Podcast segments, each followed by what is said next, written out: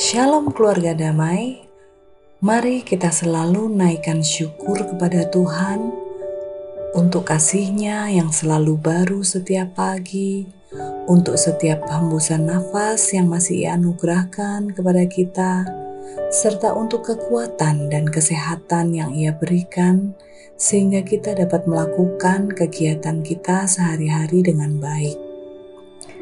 Mari kita sediakan waktu untuk mendengar renungan firman Tuhan. Sebelumnya, mari kita berdoa. Bapa yang baik, Allah yang setia, yang tidak pernah meninggalkan kami, kami bersyukur untuk setiap berkat-Mu dalam kehidupan kami, sehingga kami ada hingga saat ini. Sebelum kami memulai segala kegiatan kami, kami mau mendengarkan firman Tuhan. Kiranya roh kudusmu memimpin kami untuk mengerti dan memahami, serta dapat melakukan firman-Mu dalam kehidupan kami. Dalam nama Tuhan Yesus kami berdoa. Amin.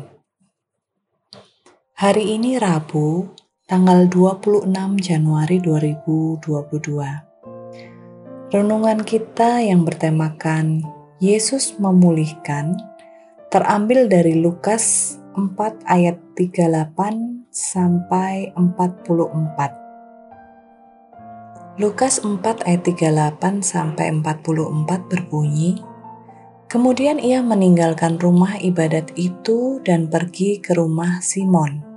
Adapun ibu mertua Simon demam keras dan mereka meminta kepada Yesus supaya menolong dia.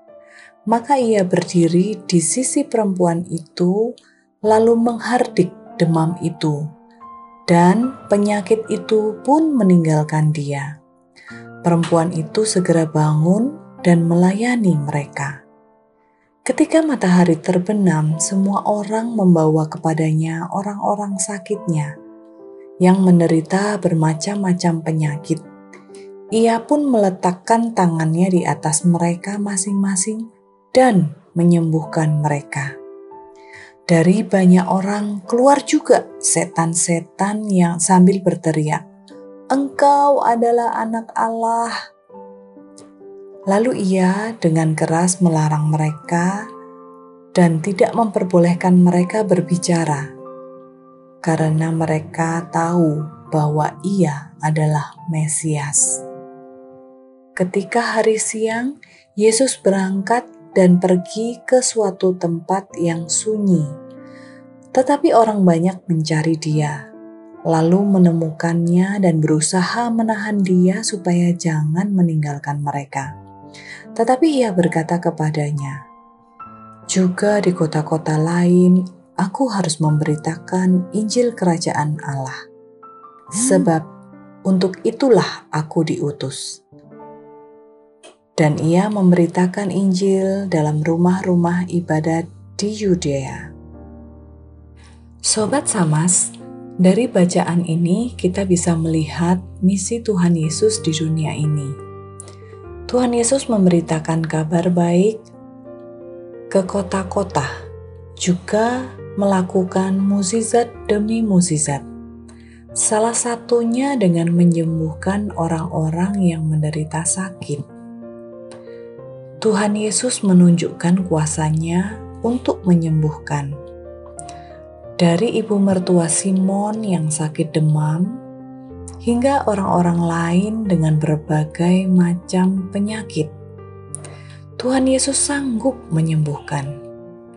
Bahkan di ayat 39 disebutkan bahwa Yesus menghardik demam itu dan penyakit itu pun meninggalkan dia perempuan itu segera bangun dan melayani mereka. Sungguh, mukjizat yang Tuhan Yesus lakukan itu nyata dalam sekejap. Pada saat itu juga ibu mertua Simon sembuh, lalu bangun dan dapat segera melakukan kegiatan yang lain, yaitu melayani mereka yang ada di situ. Saya membayangkan jika hal tersebut terjadi pada saat ini, pasti kita yang ada di sekitarnya akan menjadi tercengang dengan apa yang telah terjadi dan akan segera ingin menceritakan kepada orang lain. Karena hal tersebut sangat jarang dan langka kita temui. Mujizat lain yang terjadi dinyatakan di ayat 41. Dikatakan, dari banyak orang keluar juga setan-setan sambil berteriak, "Engkau anak Allah." Mungkin orang-orang tersebut telah lama menderita karena dirasuki setan. Namun, dengan kuasa Tuhan Yesus Kristus memulihkan mereka, sehingga mereka bisa terlepas dari ikatan setan. Bapak, ibu, saudara terkasih, kita mempunyai Allah yang sungguh luar biasa berkuasa atas segala sesuatu dalam hidup ini. Begitupun dalam kehidupan kita masing-masing, Allah berkuasa. Bahkan kuasanya tidak hanya terbatas untuk memulihkan orang-orang yang sakit dengan memberikan kesembuhan. Namun Allah juga berkuasa memulihkan segala sesuatu ia sanggup menolong umatnya. Ketika umatnya mengalami permasalahan hidup, ia sanggup memulihkan. Baik itu masalah ekonomi, masalah pekerjaan, masalah keluarga, ataupun masalah-masalah yang lain. Keluarga damai jika kita diizinkan Tuhan mengalami pasang surut kehidupan, itu semua karena Tuhan mempunyai rencana yang indah buat kita masing-masing, yang terkadang tidak bisa kita pahami. Namun, percayalah bahwa rancangan Tuhan itu yang terbaik buat kita.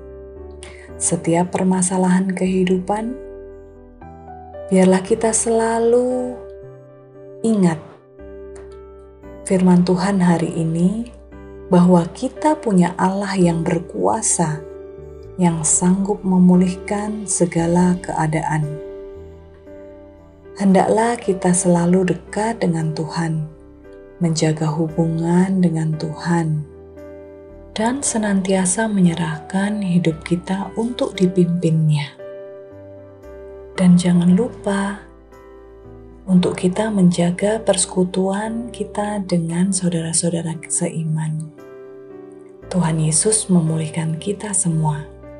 Amin. Mari kita menutup renungan kita dengan doa. Tuhan Yesus, terima kasih untuk firman Tuhan yang kami pelajari hari ini.